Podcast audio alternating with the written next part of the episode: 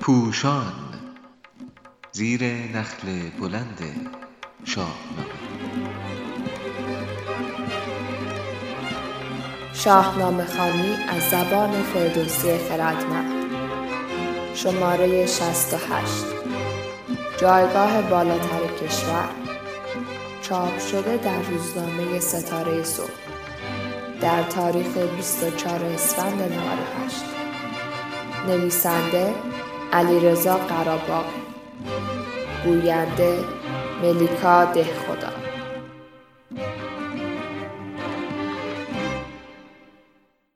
کاووس در شاهنامه نخستین شاه ایران است که به جنگ افروزی رو میآورد و به کشورگشایی دست می‌زند.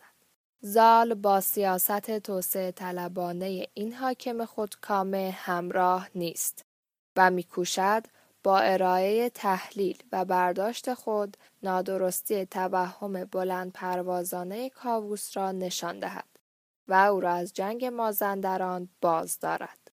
زال می‌گوید با افروختن آتش چنین جنگی روز و رنج و درم را برباد خواهی داد و خون چندین سر نامدار را بر زمین خواهی ریخت.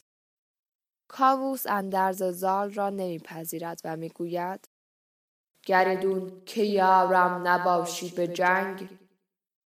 نفرمای ما را بدین در درنگ. بیگمان نرفتن زال خردمند به این جنگ از سر ترس نیست. او از نخستین روزی که به میان آدمیان آمده صلح را پاس داشته است. یکی از درخشانترین نقش های زال در شاهنامه نشاندن عشق به جای نفرت و پیشگیر از جنگ میان زابل و کابل است. که میوه شیرین آن را در زادن رستم امید ایرانیان و پشتیبان مرز بوم ایران می‌بینیم. زندگی بیکرانه دستان تا این زمان با پایان اشغالگری تورانیان در دوران ضعف تحماس و یک صد زندگی صلحآمیز در دوران کیقوباد همراه بوده است. او پیش از آن که نگران کاووس و نامدارانی باشد که بیهوده سر خود را از دست می‌دهند و بیش از آن که غم از دست رفتن درم و تباهی عمر و دسترنج مردمان را بخورد از همان دم که برای اندرز دادن به کاووس از سیستان بیرون میآید در اندیشه بزرگتری است. شوم گویمش هرچه دانم ز پند ز من گر پذیرد بود سودمند. وگر تیز گردد گشاده است راه.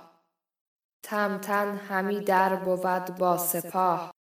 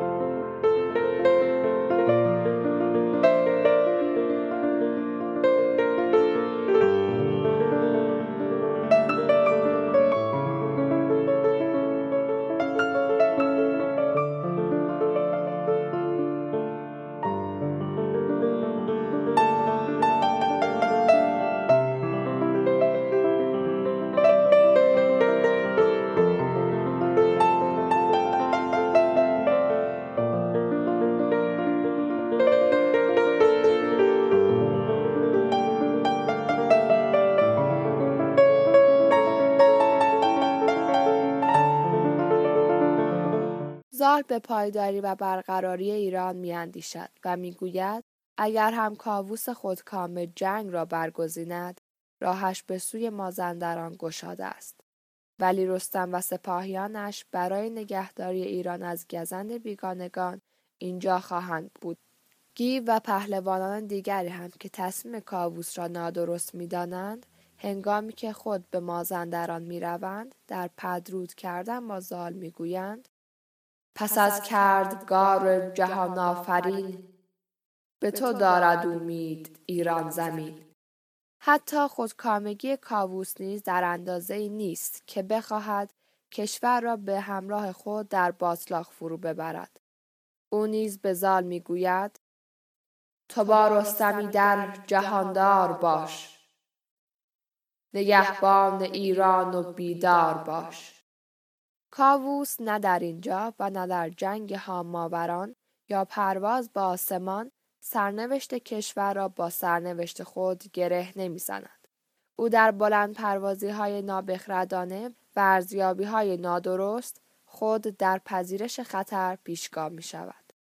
ولی جایگاه بالاتر کشور را می‌فهمد و میپذیرد. برای همین به تعیین جانشین از میان گردان ایران زمین دست می‌زند. به میلاد بسپرد ایران زمین کلید در گنج و و نگین. بدو گفت اگر دشمن آید پدید تو را تیغ کینه بباید کشید. زهر بد به زال و به رستم پناه که پشت سپاه اندازی بایگاه